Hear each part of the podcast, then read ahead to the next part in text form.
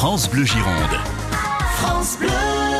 Mon coup de cœur du jour, c'est le Va te faire boire, une cuvée hors les murs de Château-Lestignac. Ils sont situés à Bergerac. Suite euh, à 2017 et une année de gel, ils ont décidé de vinifier des raisins de, qu'ils ont achetés à des voisins pour se faire une petite cuvée. Là, cette année, c'est le 2018, donc leur deuxième, deuxième millésime de leur petite cuvée négoce.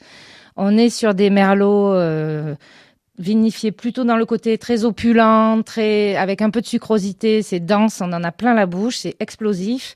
C'est une cuvée parfaite avec des viandes rouges ou euh, avec un bon fromage, voire du chocolat, que l'on peut trouver à 12 euros TTC.